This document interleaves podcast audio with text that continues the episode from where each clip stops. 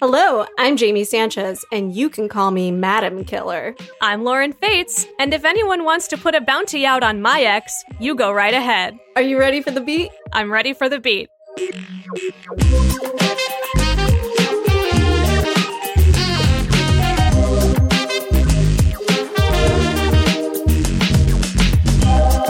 Hello, all bounty hunters in the star system. We have a huge episode for you today, just because since we last sat down to record, the Netflix Geeked Week came out and told us a whole lot that we didn't know before about the live action Cowboy Bebop.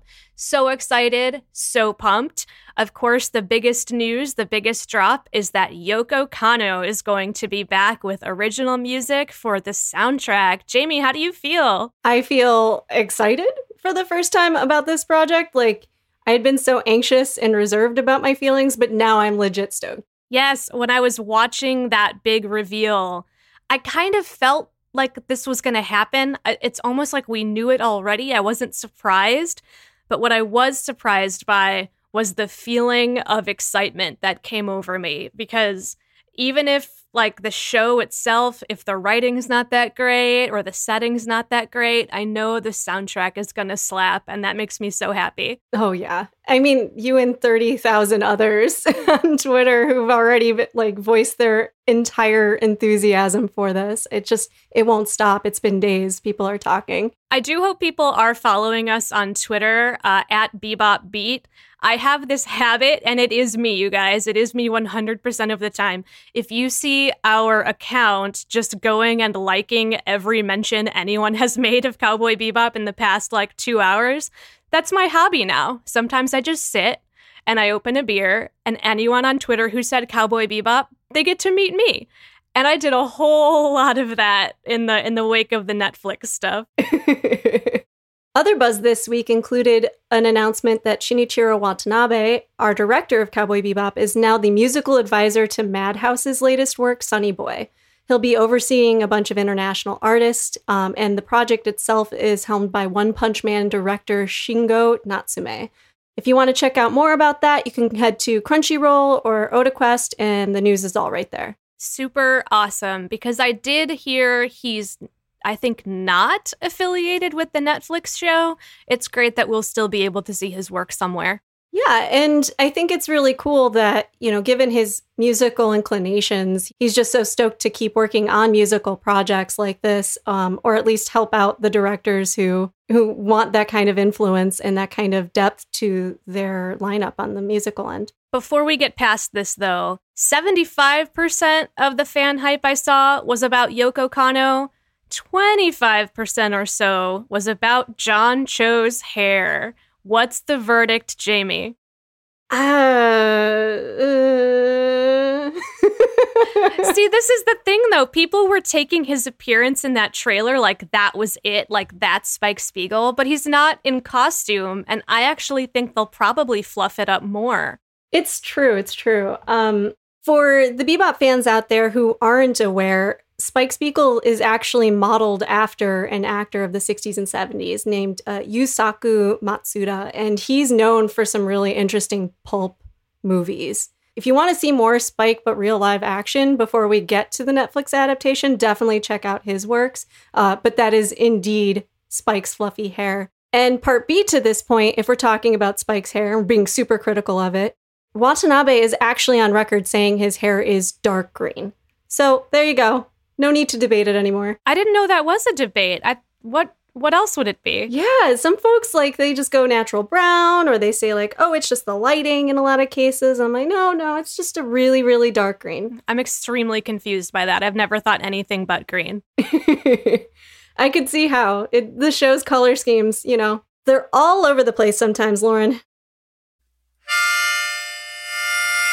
So this week we're discussing the first of a few Faye episodes, My Funny Valentine. And we thought it would be very applicable to invite a friendship expert, if you will, master friendshipper, friend of the show, friend of me. I love Trin. Welcome, Trin Garritano, writer, podcaster, and co host of the Friendshipping podcast. Welcome, Trin. hey, thanks. I am not ready to change the subject from John Cho's hair yet. Is that okay? Please get on board. What are your thoughts? Okay, so uh, I I did not see it when it happened because uh, I was I was doing something else, and I saw everybody's reactions on Twitter to his hair, and uh, and so I was like, I, I need to Google this, and so I'm looking at it as you guys are talking, there is a luster to that hair. Like it is just, it is like a flowing, beautiful, like angel situation. And I agree with you. I do think that they are going to use the general shape of the hair, but fluff it more to become more of the Spike Spiegel. I agree. That's what I want. I'm also just going to go on record to say on this podcast in the past, I have expressed that a younger, more problematic version of me did have a crush on Spike. And John Cho is an attractive man, but in the moment when he like popped his collar and got oh, no. the sort of like high collar a la Spike, I felt it. I felt it like in my chest wake up and I went, oh no. oh man. And like that, okay, that is very real, okay, to be attracted to Spike. He's cute. They, they, they stylized this character to be this very like, I don't know, like a, like a very glamorous Han Solo kind of situation. Like he's wearing a suit all the time and like he clearly puts a little bit of a attention into his appearance. I mean, he's a cutie. He's an asshole, but he's very cute. Well, I also went to the mat on Reddit over the the past couple of days uh, for Faye because there are a couple of gentleman fans who she obviously doesn't fit their personal fantasy and when somebody tried to take this like rational academic hot take about why she, quote, wasn't hot enough, mm. I was mm. like, that's a personal opinion. She looks exactly like I imagined. You fuck off. oh. Like, I'm not kidding. Like, Daniella Pineda to me looks like Faye did in my mind. I know that um, she's supposed to be Singaporean, and for some people, she might not look 100% accurate, but in terms of finding someone who looks like anime, holy smokes, what a babe. I'm Googling Cowboy Bebop cast. Oh no, they gave me the anime. Move. so I need to, I need to be up on the the Bebop beat, okay? I should have done this research ahead of time. Cowboy Bebop. It's cool, it's cool. You got time. Live action cast. Oh. Oh, she's very cute. I support yeah. this very strongly. Just a good looking cast. Yeah. Oh, I'm so excited. I'm so, t- so excited to talk about all these assholes. and this episode is full of assholes. I have been looking forward to doing My Funny Valentine for quite a while. It is a personal favorite of mine because we get to learn the tender past of Faye, a little bit about how she got the way she is, and it's because she's been screwed by jerks, just yes. total dudes abusing and manipulating her. And I can't wait to dunk on them. I too am excited for the dunking that is about to occur. Let's go ham on these assholes. so, My Funny Valentine begins with Faye in a tank. It is vaguely familiar to the earlier imagery we see of Spike in his eye surgery. We, in this anime, I think, enjoy a good, creepy medical environment every now and then. And uh, Faye wakes up on the Bebop from a nightmare. The Bebop crew, they're going through some of their same old troubles. They're very hungry. There's like a weird toxic fish that Jet finds in storage, and Ed wants to eat because she's starving. And we see Faye uh, with Ein, actually willing to clean up dog poop, which I was surprised by. She looks at Ein, sees Ein's face, and says that Ein's eyebrows remind her of a man from the past. And for the first time, she says she's going to talk a little bit about who she really is, or at least what she knows of her background. Yeah, she put a lot of trust in that dog. Who wouldn't? It's a cutie. He's so good. And I was also like, so I uh, I, I need to admit something. I uh, watched the episode four times and I took five pages of notes. So there's a possibility that you will hear me shuffling around, and it is only because I care so much. Uh, and it was a very interesting start because you start with a helpless, naked woman frozen in a tube, and then you kind of like go right to the the future or the past, or I don't really know where we are in in the timeline at this point, and uh, and it's just uh, a very good tease, I think, for what is about to happen. I'm glad we went back to the capsule because this is so iconically anime. we see tons of frozen women thawed out in the future in sci fi anime. And in particular, that scene was definitely influenced. Uh, there are homages uh, to Star Trek and Doctor Who in that scene. Uh, if you go back and are like really attentive to the detail. Sci-fi in general loves a frozen woman in a in a small enclosed space. I'm thinking of River Tam in Firefly as well. yeah. Six months ago, I rewatched the movie Demolition Man, and I got major Sylvester Stallone vibes from Faye this time being thawed out. And I'm like, oh man, that just that was the time in the 90s. Cryosleep was a thing that you wanted to write into a lot of sci fi. Yeah, lots of women in tubes in general, even not in cryosleep. I actually saw that scene and thought of Leeloo in The Fifth Element. Um, mm-hmm. It's just a very like, let's put a woman a woman in a place where she cannot defend herself at all, and we can all look at her. I remember having conversations like as a very young person, as a child, about whether or not we would want to be like cryo frozen if we died. I feel like it was one of those things you talked about as a kid in the 90s, right up there with like quicksand and other things that were in media that aren't actually real real problems. But the the rumor that like Walt Disney was cryo frozen was big when I was a kid. I don't know about y'all in school, but it came up and I remember having talks like would you do it? If you had the choice to wake up in the future like cured of all ailments, would you do it? I mean, why wouldn't you if you were going to die anyway, you know? I guess if you were going to die anyway might be the qualifier. It's I think if you be. were going to die anyway, why not? But Jamie's shaking her head no. No. Really? I dislike the idea of losing all agency. Like in this case, Faye wakes up, she doesn't know where she is. So clearly, amnesia is not a, an expected result of her waking up from the cryo sleep. But at the same time, like now she's in the hands of all these like con men. That blows. I don't want to be in the future conned. No, thank you. I totally agree with you, but I think I would go into cryo sleep just kind of like with my fingers crossed, hoping for the best that some crooked doctor won't try to extort me for millions of dollars when I wake up. I think I would just like have that hope going in. Well, Faye is in extra trouble in that regard because she wakes up with memory loss. She has no idea who she is or where she is or how she got there. And it appears, at least to me, that it's a surprise. The doctor, who is like a wisecracking former alcoholic, I guess, uh, seems shocked when the nurse says the amnesia is not a joke. Can I can I rewind a little, like just a, a minute there? When Faye is thawed out, did anyone else get creeped out by like the slurping thawing noise? I got, I mean, I was creeped out by quite a bit of the scene. I was creeped out by how we animated from the perspective of her eyes and just got to see her boobs so much. Yeah. Uh, right back down to like women without agency. It was, I think it's meant to be a creepy kind of invasive feeling moment. It was interesting. I agree with you. I think there are two elements there. One, that it's supposed to feel creepy, like that doctor's face is very close to her face and to her chest, but also, you know, it's for the benefit of the audience to see the boobs. Yeah, that's some fan service for sure. We've talked at length on this show about how healthcare is just garbage in the future. This is the year 2071, and like not only is Faye on the hook for a cryostasis that she probably never wanted to begin with, but now she has 54 years of interest.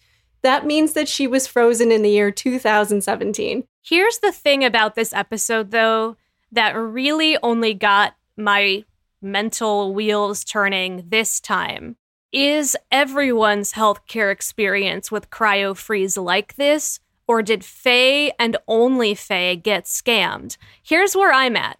Before, the, when I when I watched this years ago, I was like, "Oh, this really sucks. Like these people who are woken up, they wake up and they're in debt and the the scene where she's like staggering through all of the like glowing advertising and she's learning all about all these gadgets and, and technology and she's just terrified you really i really felt for her. And i'm like gosh why would anyone go through this? But i think it might be just her. I think healthcare technology might be so far advanced and cryofreeze and cures are so pervasive and perfect that now some like backwater scam doctor can get access to that technology and ruin someone's life. There's the, the place wasn't big enough. I didn't see anyone else. And spoiler alert, we learn later that Whitney is a relative of the doctor. Yeah. Maybe this isn't the healthcare system. Maybe Faye just got cornered by like one bad dude that was very curious to me as well because I, I was thinking to myself like oh oh no so you're saying that in the future everybody has american healthcare that sucks uh, but as things progressed it felt like a complicated ruse and i, I was actually wondering um, your opinion and, and, you've seen more of the show than i have because i watched up to this episode so far uh, but it seemed orchestrated. It seemed from the beginning that Whitney was grooming Faye, is what it felt like. So uh, I don't, I don't know. It's, it almost felt to me like Whitney was there as a contingency if she didn't immediately give them money. You know, I, I wasn't quite clear. I also don't think anyone wakes up after 54 years captive just having 300 million woolongs lying around. It's pretty clear that she's in this plot to begin with because she has been frozen. This is very clearly a predatory operation. So let's talk a little bit more about these characters. The doctor is Dr. Bacchus, and the nurse is Miss Manley. And Dr. Bacchus's name, he references it even. He says, this this god who drowned more humans than than Neptune. He refers to it sort of jokingly as a metaphor for his own struggles with alcohol. Uh, Bacchus is the Roman god of agriculture, but also like partying, you know, uh, wine and fertility current geek culture folks might understand Bacchus as the Greek equivalent to Dionysus. And so if you've been playing Hades, the video game, Dionysus is the wine one who gives you all the the drunk power-ups. That's who this doctor is named for. Is there an analog to Miss Manley? I didn't check that out. I don't think so. I was trying to figure out if they were doing a joke like she looks manly. I thought they were just being mean to her. I didn't think there was anything deeper there. Another reference that we hear in really early on is that Whitney calls Faye Sleeping Beauty, right? There's this idea that she's woken up from a long slumber and now she's gotten her prince. And like he's planting that seed real early. And maybe they date for what, two to four weeks? Oh, if that. So, yeah just to follow chronologically, Faye, as we said, goes running from the hospital because she can't pay. She's scared. And uh, she eventually gets caught by her lawyer, quote unquote. Whitney introduces himself as Whitney Haggis Matsumoto. He was supposedly sent there by an insurance company, which is weird because does Faye have insurance? Why would she? I don't understand but she doesn't have anybody else, so she trusts him. He's a good looking guy. I believe he's supposed to be based on George Clooney. And so if you believe that and you uh, imagine all of the like rom coms he's been in, or even like ER, you just imagine this this trustworthy, warm looking dream daddy. So of course she wants to like eat food with him. He buys her clothes, and they appear to be falling in love. I say appear to be very intentionally. Right, because what other option does she have? You know, she just arrived from 54 years ago. She doesn't really have any money. She doesn't really have many options. Uh, I mean, if somebody were giving me that kind of easy out at such a difficult time, I mean, I think I would take it. And I mean, let's also bear in mind that Faye's 20 years old here. Three years before that, she was a literal child. So, like, when I watch their dynamic, I I don't really just see like like this young woman with this dude. I see a very young woman with a like middle-aged man who's got a lot on her. And that's just it's a it starts off even unhealthy, I feel like. There's something about canonically where she's defrosted that has always bothered me this episode. And it appears she's defrosted on Mars. This looks like the setting of Mars or something in the system that is not Earth. But as we find out in a later episode, her accident takes place pretty early on. I'm I'm certain this is just a plot hole, but it always bothers me. Doesn't that kind of reinforce the idea though that maybe this was some sort of a massive predatory scam? Like we don't know, but she could have literally been kidnapped or taken somewhere. And her records don't exist because of the gate accident, right? So, so, everything about her is lost to the ages. This is a perfect opportunity for conmen to come in, take advantage of this very young woman, and try to scam her out of all the money she's worth, which is zero. She's worth nothing right now. right. Maybe they assumed that because she was cryogenically frozen, that she had the means at the time to have that and like she'd have distant relatives. I'm not sure what their con was, but the great news is they didn't actually get anything out of her. So that's nice. oh, I don't, I'm not sure they thought they were going to get money. My impression of the con was to get Whitney's astronomical debt off of him and the reward wasn't money, it was earning him a new life. It was his freedom to get his mistakes erased. And they accomplished that, so it doesn't matter if she could pay it or not. Fair enough. These guys are assholes. they're not good. They're no, definitely they're not. not good. So we see this uh, romantic, in hindsight, it's not romantic at all, but there's this romantic montage the classic like scene of the beautiful woman gets a new dress and we yes. see how gorgeous she is. They're driving around in a convertible, they're dancing the night away. The song Flying Teapot plays. Uh, Flying Teapot is unfortunately, by the way, not one of my favorite Cowboy Bebop songs. I want to like it. The vocal talent is very strong, but the lyrics to me sound like you know how sometimes you'll hear an anime theme and the the English translation is like really wordy and really complex because they're trying to translate it but fit it into a melody still. It hits me like that. But this song has always been what it is. These songs were the same in dub and sub, so I don't know why it's such an odd song. Anyway, that's my opinion. Don't love it. they're driving and a ship kind of cuts them off like a space uh, you know a space in the sky ship cuts off their car on the road. Whitney declares it's a collection agency. They ran out of patience. They're here to get you faye. Run. Faye runs.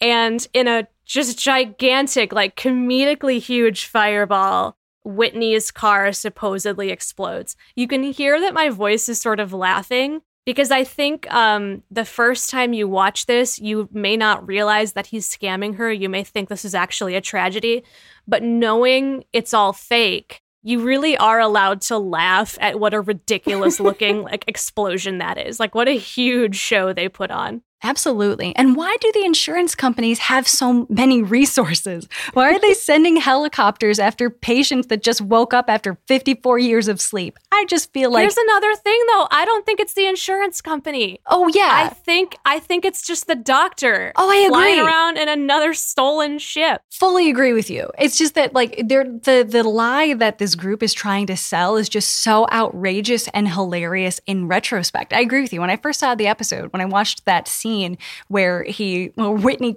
dies, quote unquote. Not really. Um, I, I agree with you. I was like, this is wow. Oh, how how sad or whatever. But but no, when you watch it again, knowing that this is all false, it's like well, there are so many enormous pieces of this that just don't fit together at all. I also want to know why the doctor has so many explosions for a comically large fireball. right. What is this guy doing? Selling explosives on the side or something? Well, Faye is just in the perfect position, unfortunately for her, to be manipulated. Yep. By being frozen for decades, she doesn't know what a reasonable scenario or a reasonable narrative looks like. Maybe this is how insurance companies act, you know? Uh, and so she she buys it. She's just unfortunately like a great mark for them. The scene where she's told to place her thumbprint and inherit all of Whitney's assets, and then she finds out that all of the assets are in fact debt, and she wigs out. I see that as the birth of the modern Faye. Like yeah. that scene is the iconic switch where, oh, now she's this like angry tomboy, conniving person. She's just been abused by these terrible people and she has no agency in getting out of this. So what else is she going to do? And this thus begins her life to being the con artist badass she is. Having watched that scene now with the sort of um, intelligence and language that I have in my mid 30s, I really take issue from like a consent point of view. Oh yeah. I I do still believe that Faye thought she was of sound mind and probably wanted this man's assets, but between the fact that she was experiencing deep grief and the fact that the doctor literally takes her arm and places her hand on the screen for her, I think like not that she would know any better, but I think she'd have a powerful legal case for like she was coerced into this. It was really forced on her. Absolutely, and I feel like that crew of uh, of these these um, con artists, they really show such ownership over Faye this entire time. Um, and I'm I'm afraid I'm skipping ahead here, but uh, when it's revealed that the doctor gave Faye her name, I was just I was blown back. It's like that is the it's like as though she were his pet. And let's be clear, like I really I mean I've enjoyed the show, I've enjoyed the music, but oh my goodness, this character was done dirty in this episode. Oh hell yeah, this is terrible. Everything is awful about these people. I don't know if it gives Faye a pass though to be the awful person that she can be. I don't think it gives her a pass, but it certainly gives a reason that up until today, her roommates, her friends were not aware of. I have mentioned before how much I really feel for specifically the debt part of her personality. Mm-hmm. I think it's very easy to be like, gosh, she just needs to pay off her debt. Why does she go gamble? Why does she buy so much fast food? Why does she buy so much clothes? She has so but, many avocado toasts and iPhones. She doesn't know what to do with them all. She's killing exactly. so many industries like TGI Fridays. but not only is her debt just so unimaginably large that like she's not going to feel like she can make a dent in it so she might as well give herself a little bit of like pleasure for her time on earth but she has this trauma behind her. I agree with you, Jamie, that I think the moment she's given all of this extra debt on top of the debt she already has, that's where she gets the don't trust anybody, don't believe in anybody, betray before you are betrayed. The world has taught her that this is how to act. I don't think she gets a pass, but she maybe should go to therapy. Do they have space therapy? We've talked about this before. Well, they have fake space doctors, so I feel like maybe at least there are fake space therapists. She can get something from there. I guess it's worth mentioning at this point that Whitney is our bounty this episode. He is worth an amount of woolongs that actually differs between the sub and the dub, but I'll get to that because it's the last scene. He is wanted, and when Faye sees him, a very familiar question starts rising up in the bebop crew. And that is when we're dealing with someone with an emotional attachment to one of our crew members, can that crew member still get the job done? Faye, in the past and in the present, I think is very tempted by nostalgia, by the thought of meeting someone special, by uh, the thought of being trusted or someone she can trust but she also loves money. And so I'm curious did either of you think she was going to go through with it and turn him in or not? So I've been thinking about what you said about the fact that uh, you know, this is these are really Faye's formative memories. You know, if she has absolutely no memory from her past, her first real memories that she has are being deceived and manipulated and given debt and uh, and coerced out of money. Um, so I can absolutely understand that. So when she goes off with him, she says something like, um, Spike's like, well, where, where are you going to let him go? And she said, we'll see. So I had the impression that she was going to try and get information out of him. And if she liked that information, she would let him go. And if she didn't like that information, she was going to collect bounty. I would agree with you on that, Reed. I think that's pretty clear that she's she's angry, right? As far as she's concerned, for the last three years, Whitney's been dead. He did unfortunately sign over all of his debt to her, but she had no real reason to believe that she's been conned even larger than she had been. And so for him to turn up by coincidence, might I mind you, for some reason, Jet just happens to be chasing this lady killer or uh, Don Juan, Madam Killer, as he's called in both the sub and the dub and it happens to be, you know, this old flame lawyer who was supposed to help her. Turns out he's just an asshole all around, and now all the pieces are falling into place. So she is confronted with the idea like, oh, Jet and Spike are just going to turn him in for the bounty. I'm not going to get any of the information out of him that I need. And so she takes off with him in desperate attempt to at least squeeze a little bit more truth out of him. I unfortunately for sure thought that she was going to break and let him go from the beginning for like a bunch of reasons. So, point the first, he is still throwing out this like sleeping beauty line, even with his like fat implants and being kind of the butt of a joke. He's still just pulling these uh, manipulation strings on women. He's still got it and they fall for it. I think he's masterful, and I, I just don't think Faye is above it. So I was worried about that. But there's this other thing I noticed this walkthrough, and it is when Faye thinks she's alone, it's right before Spike comes out of the bathroom. She's sitting with Ein, and you can hear her like verbally justifying what has happened to her. She's almost lessening the blow of what has happened. You know how sometimes you go through something and you're like, while other people have it worse, I, I, I'm strong enough to deal with it. Everything happens for a reason. She's saying things like that. She says, all in all, it really wasn't that much. She insists that he actually did risk his life. And it's like a part of her still wants this narrative to be true.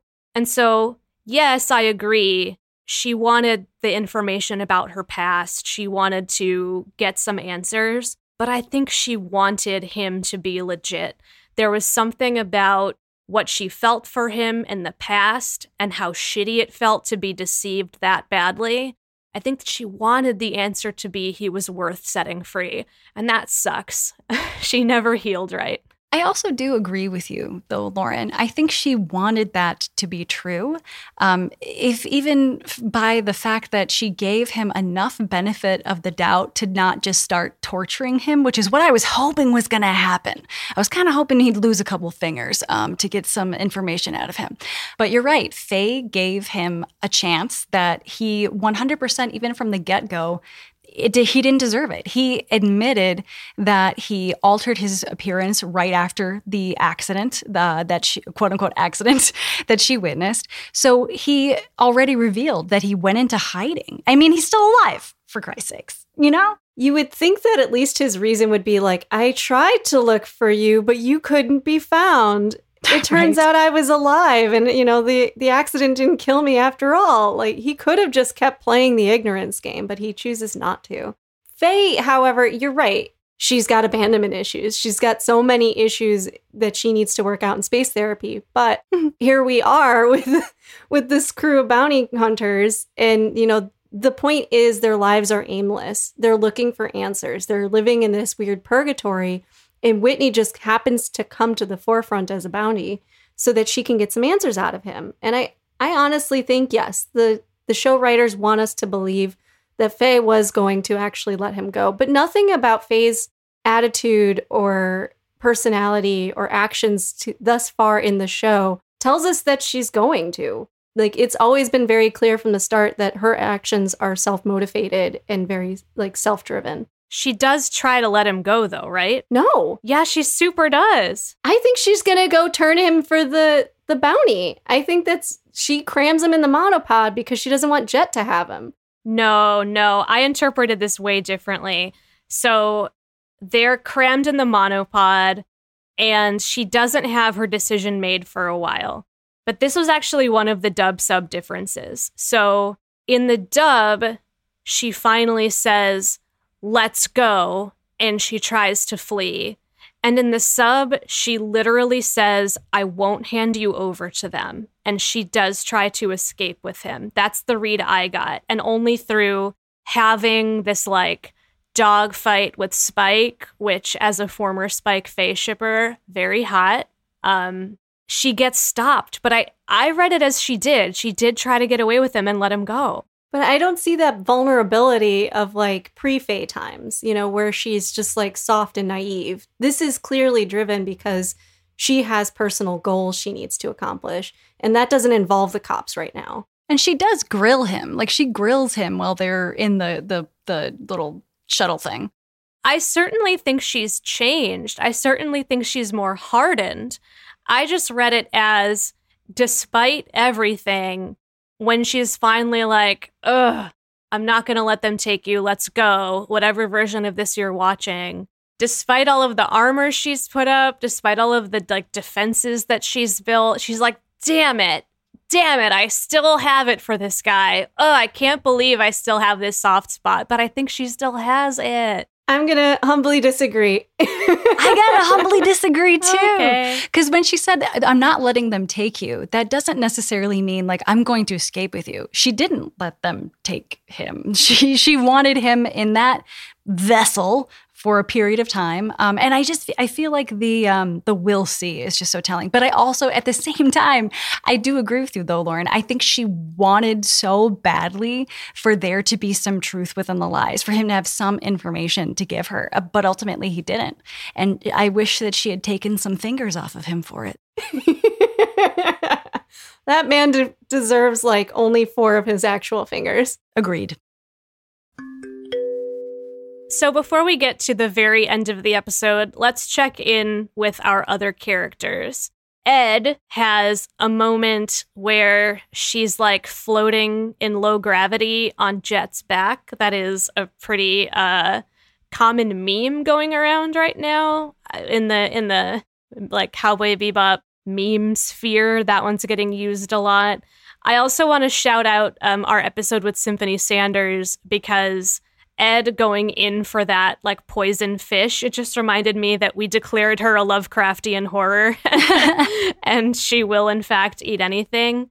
Also, Ed has the line in this one Visitors, thank you for your attendance. And that's one of my favorite Ed lines of all time. I want to give a shout out to The Seems That Way from Whitney Haggis Matsumoto, which is a throwback to episode two, Stray Dog Strut. Seems that way. I was hoping you would say it more. It is is it a throwback? Seems that way. Jet is in fine jet form. Uh I just I love that we had Beau on this show because now whenever Beau has a particularly saucy line read, I just smile all the more. Uh, what does he say? He's like, when everyone else was snoozing, Jet was on the job, and he just loves being a successful bounty hunter. He's wrong about Faye's motivations, though. He he does believe that Faye is going to let Whitney go, but it's not because of her personal trauma. He doesn't know anything about that.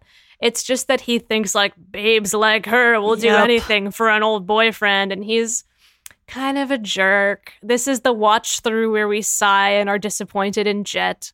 Jet, don't say that women aren't driven by reason. What are you thinking, buddy? Buddy, you know better than that. He personally knows better than that because we watched him like go to the bar where his ex-girlfriend worked to like shove the broken watch of their former love in her face. You don't have any room to talk, Jet. right. I want to let's let's talk about Spike, please. First off, his line, Your story needs editing, that always gets me. That's a really great line. Um, but he literally sat in the bathroom to listen in on Faye's confession to Ein. Like, what an asshole.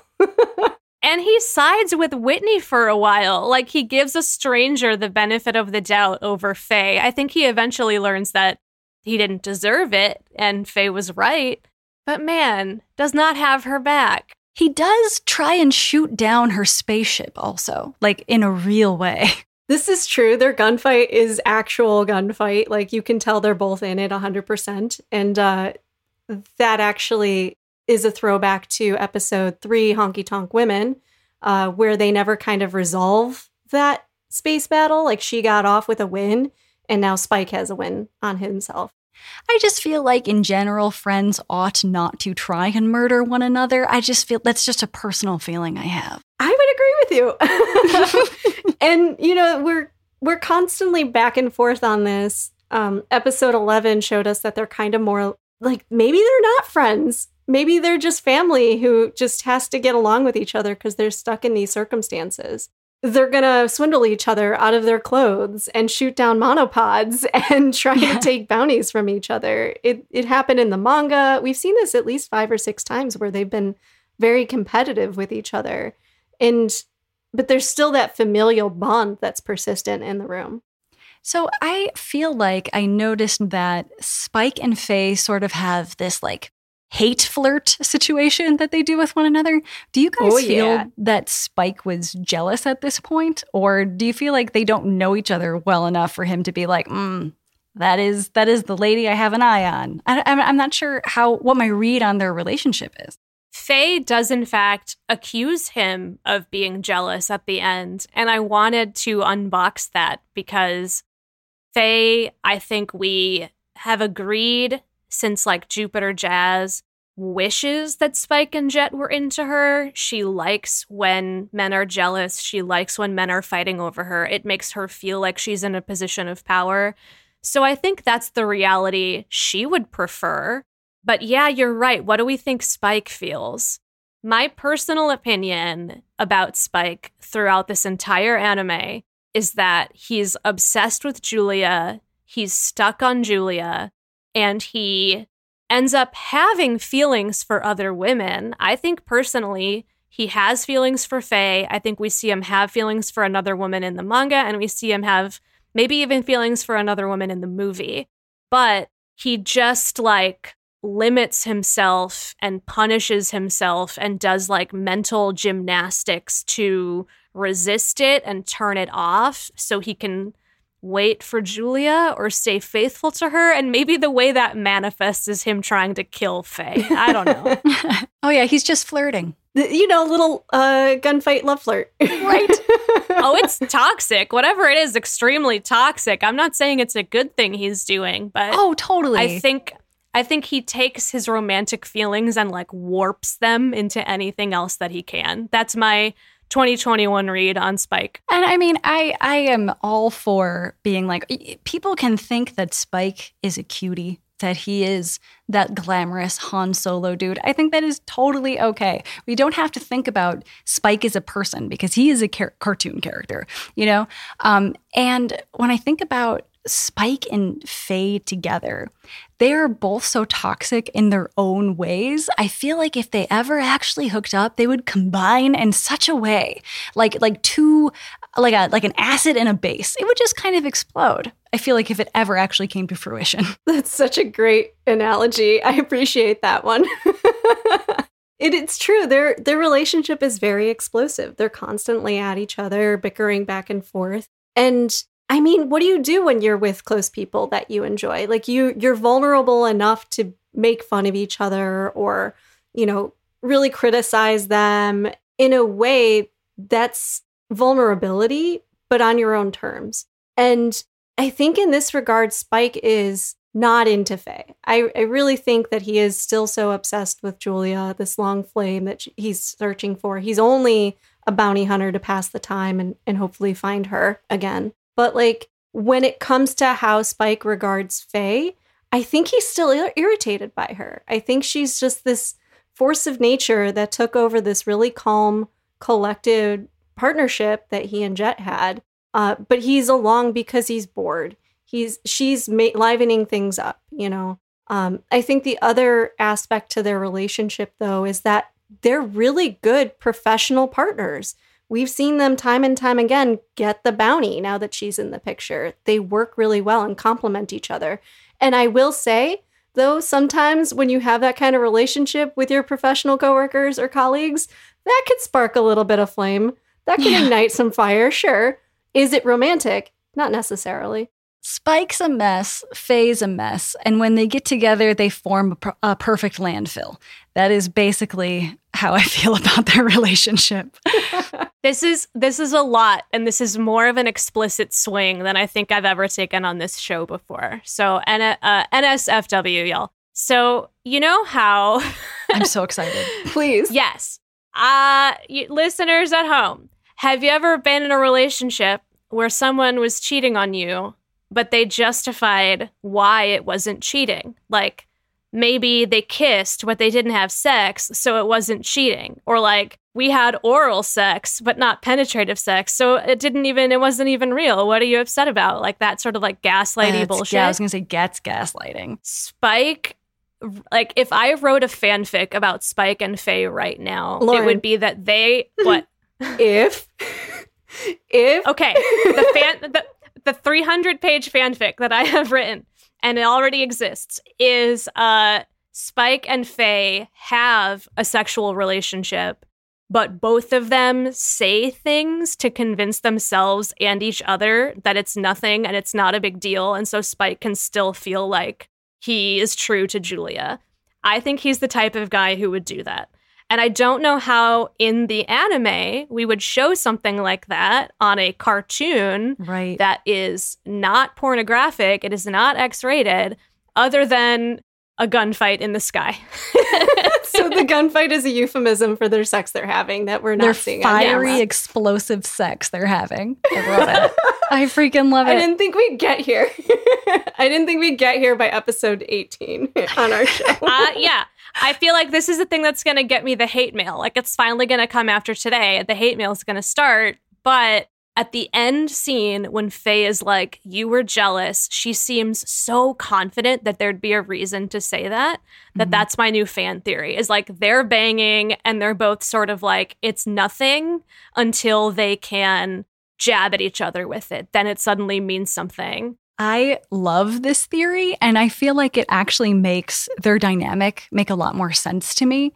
Um, and and also just based on the way that they interact with other human beings, I feel like it, it it just sounds right that they would be like, yeah, I'm just I'm just getting this out of my system with this person. I don't really, there's no feelings. I'm not catching feelings here. That's ridiculous, silly. Um, I think about them all the time, and sometimes I, I spy on them when they talk to their dog. But no, no, no, no, no, no. I'm not in love with them.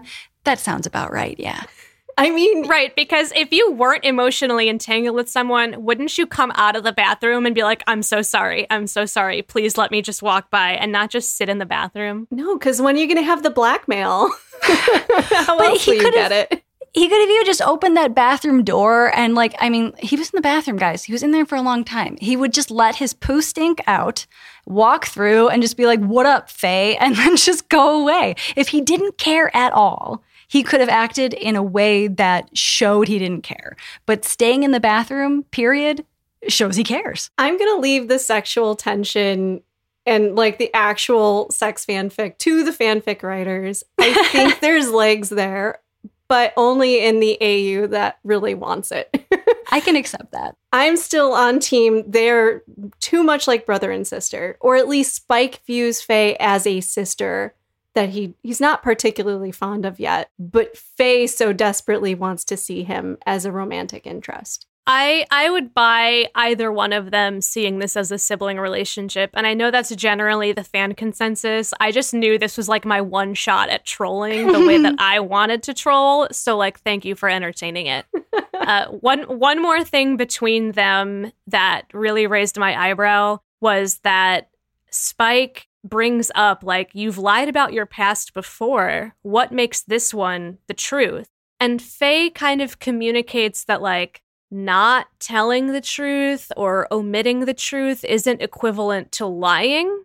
And I feel like that's something I definitely believed when I was 23. And Right. now now I don't agree with that anymore. That is a very self-serving and crappy thing to say. I'm going to go back because this was actually a conversation on Twitter uh, with ANN's Mike Toole, who uh, also brings up that Spike being 27 and Jet being 36 in the show just doesn't seem plausible. Like they seem like they carry themselves well beyond their years. And Faye's the actual character who's supposed to be 23 could potentially, I, I think she acts like she's 23. She lived a lot in those three years to become the adult she is but in a lot of ways she still has emotional growth you know that needs to happen and for her to unload her burdens onto Ein, a dog that will not respond or you know give her lip service or make her feel self-conscious in any way.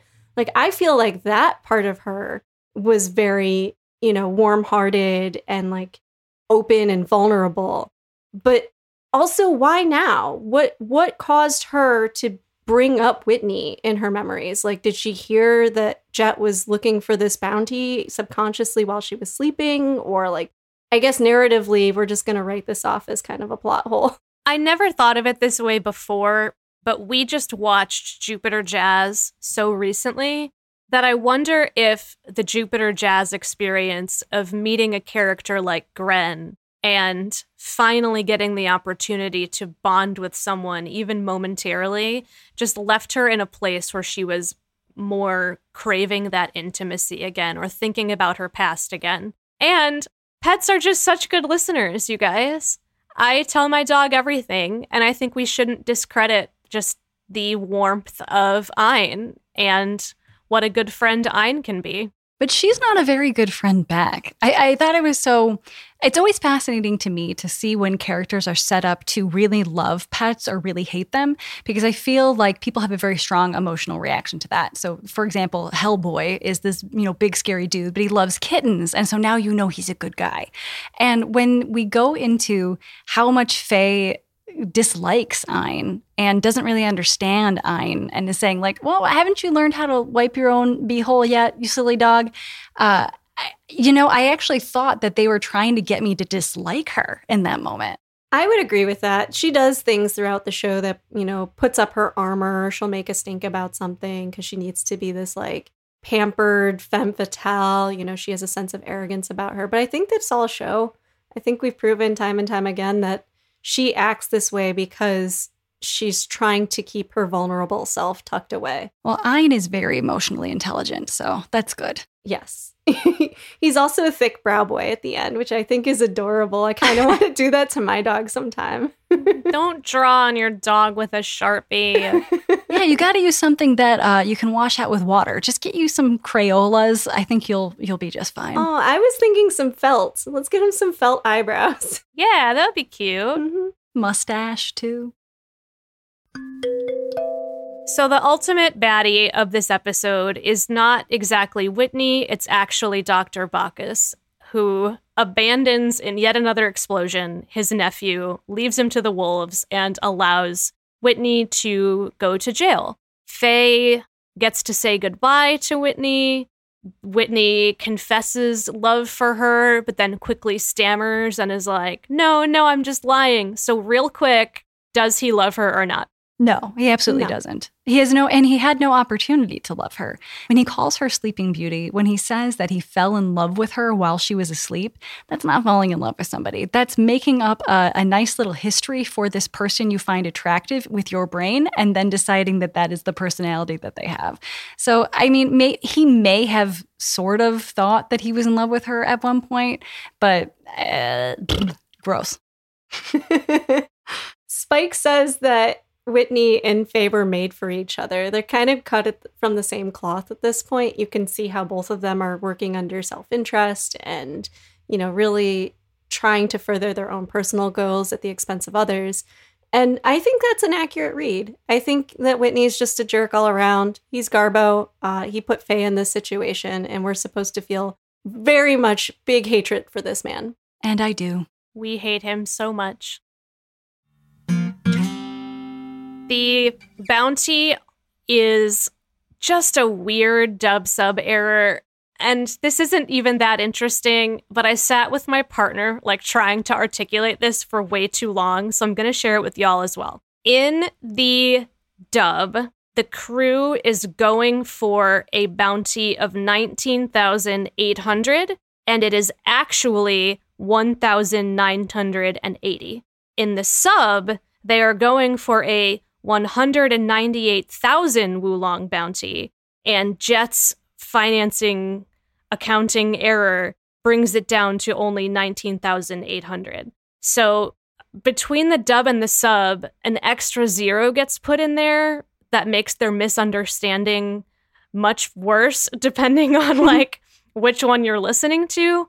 And it also changes the context of that scene where Spike flips Faye a coin. Because depending on which one you're watching, they either already know that the bounty was actually lower or they're about to find out.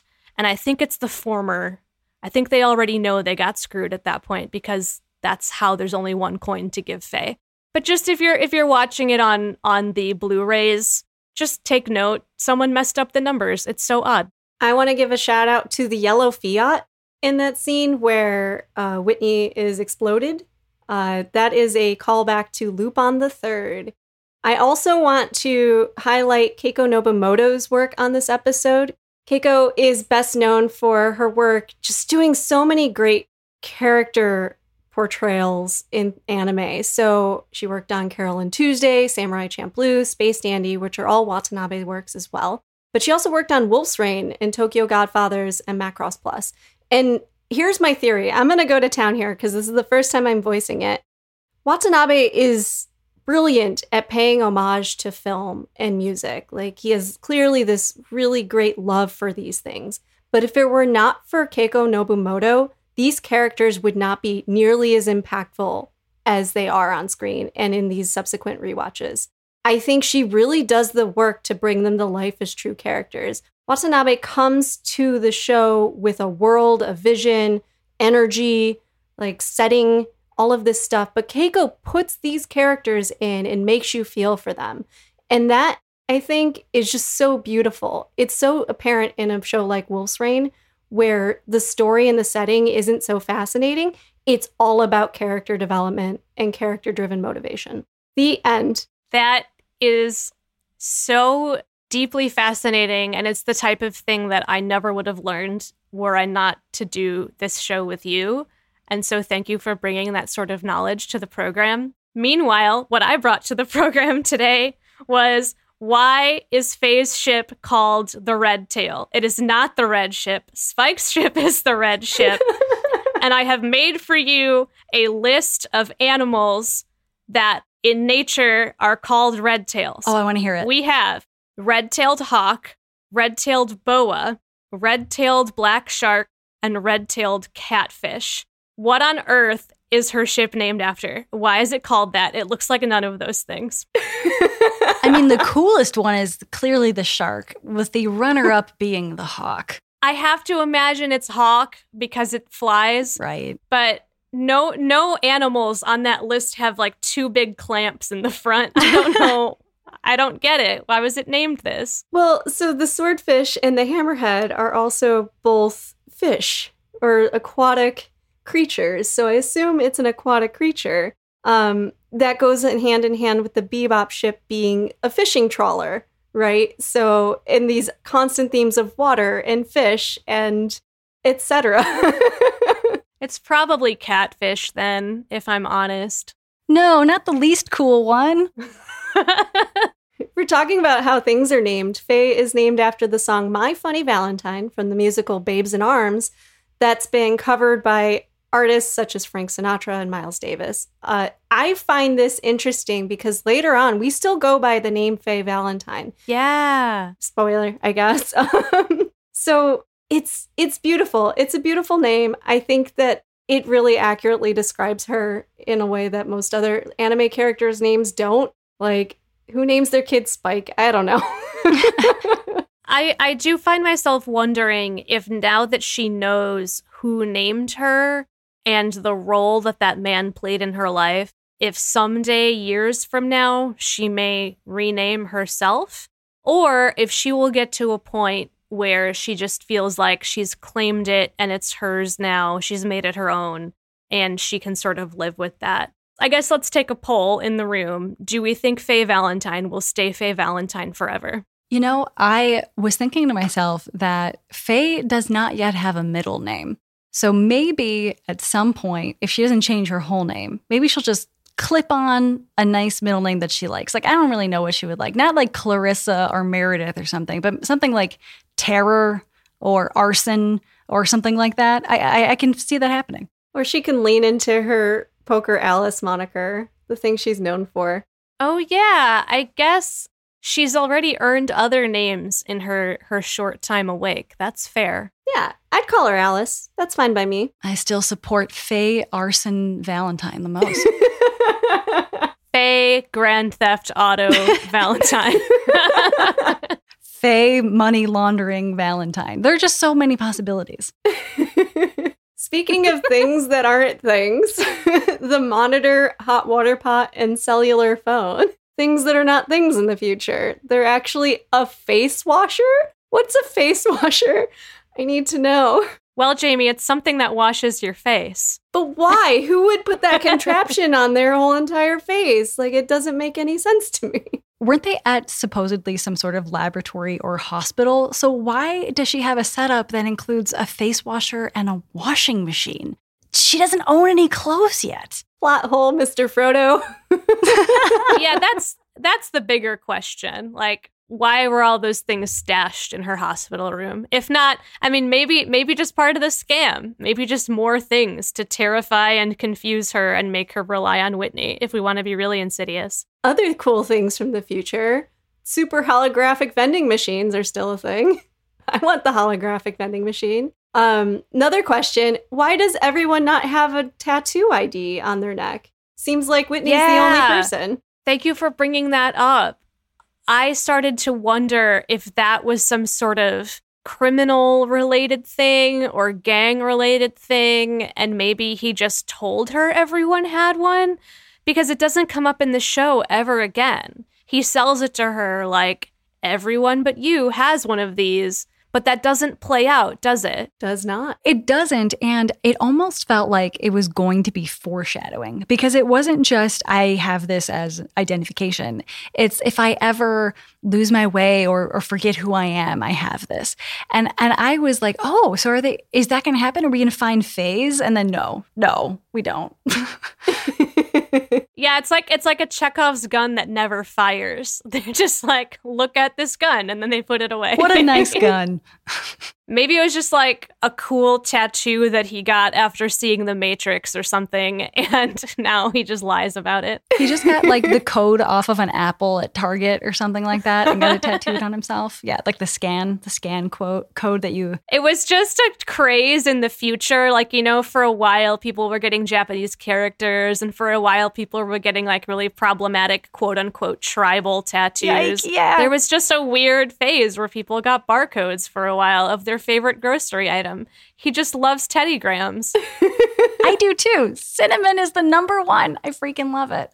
I want to believe that it's Teddy Graham specifically, actually. I also want to know why someone whose entire livelihood is scamming people would just blatantly wear their ID on their neck where everyone can see it. I think he, okay, that's another question. Episode just full of questions. We're never going to stop ans- asking questions.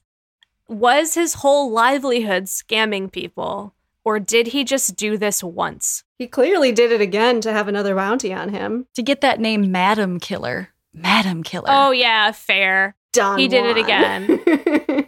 uh, I want holographic books at the library.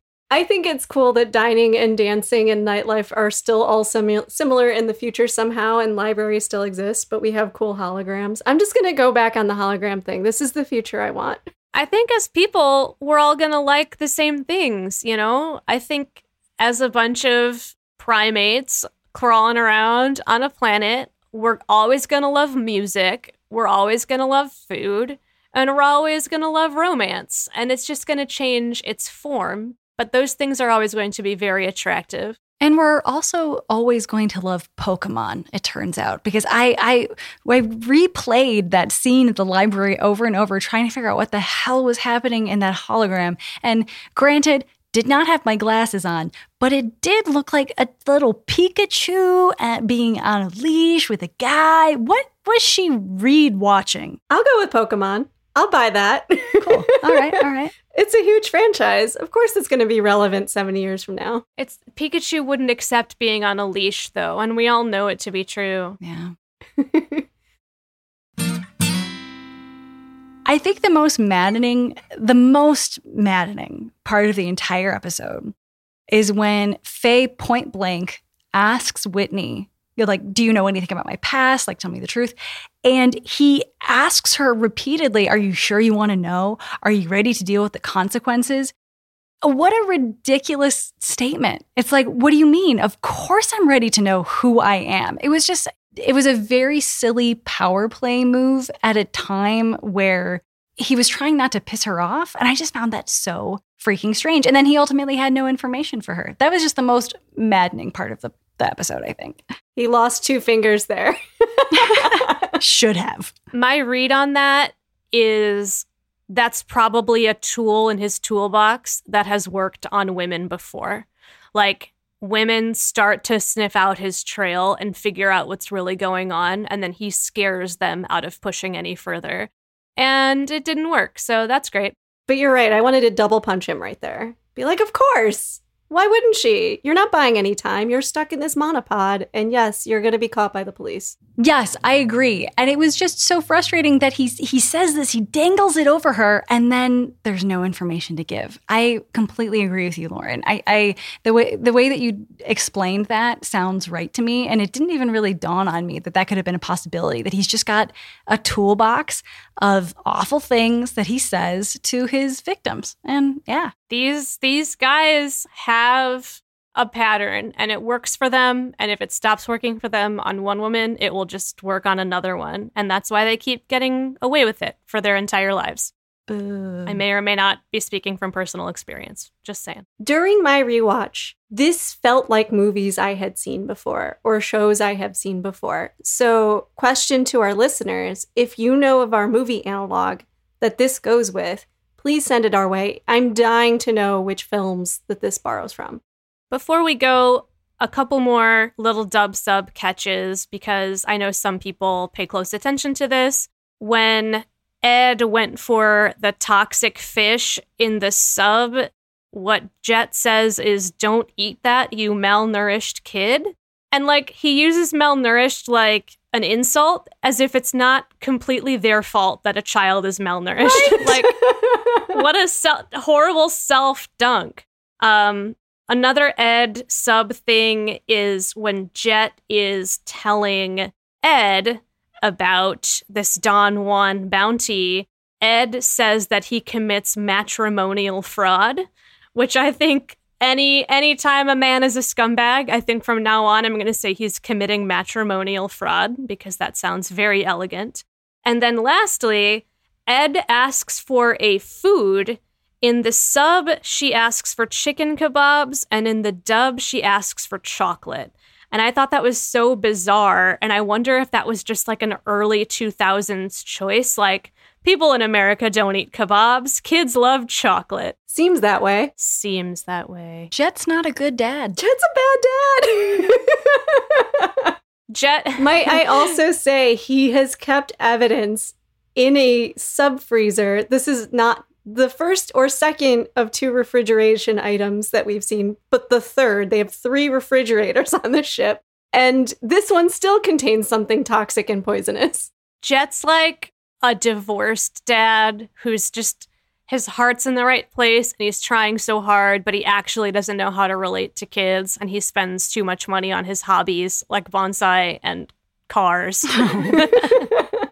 Trin, thank you so much for joining us this episode. It's been a lot of fun digging into these awful characters with you. This was a fantastic pairing, in my opinion. Where can our listeners find you online and what are you up to? Thank you so much for having me first. This was a ton of fun. And like I said, I watched this episode like five four or five times. Uh, and I've just been looking forward to recording this all week. So thank you so much for having me. If people want to find me on the internet, uh, they should go to friendshippingpodcast.com because that is where they could find uh, the podcast that I have about friendship called Friendshipping and the book that we wrote about friendship. So thank you for letting me plug my stuff. Whitney is a bad friend. We keep talking about cutting off his fingers. So I would like to sign off today by each of us wishing a fate upon Whitney. I'll start. Whitney, I wish for you the same fate I wish Jeff Bezos that you and your exploitations earn you a lot of money, but then you end up alone and hated by everyone, and you spend that money to take a rocket into space, and that rocket explodes, and no one mourns you.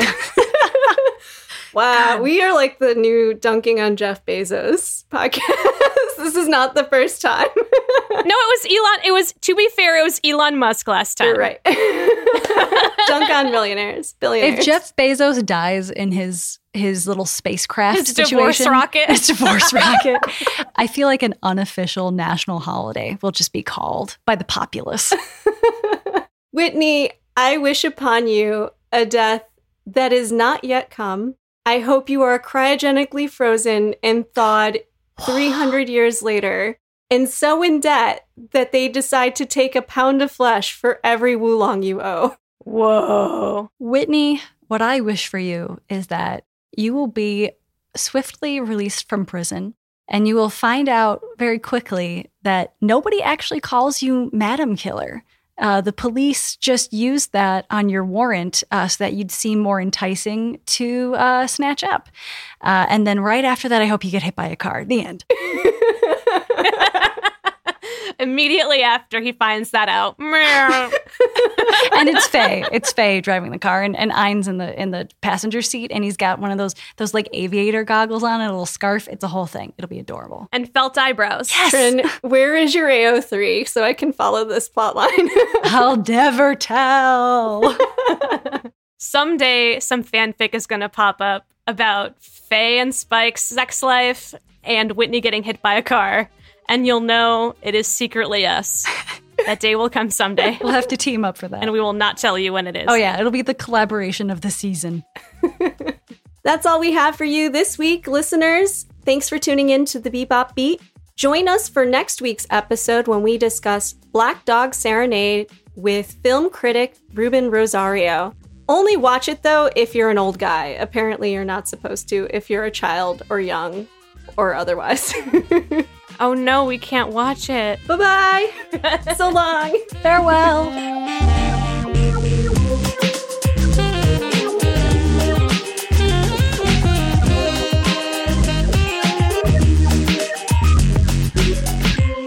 Thank you for listening to the Bebop Beat.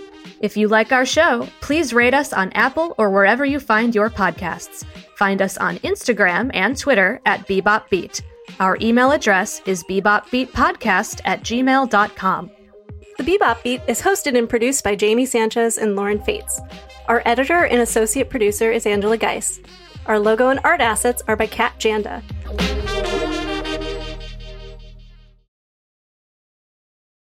Hello, I'm Jamie Sanchez, and you can call me Madam Killer. I'm. Who was that? That was me. I'm so sorry. Keep going. I'm just gonna. I'm gonna. I'll be so quiet now.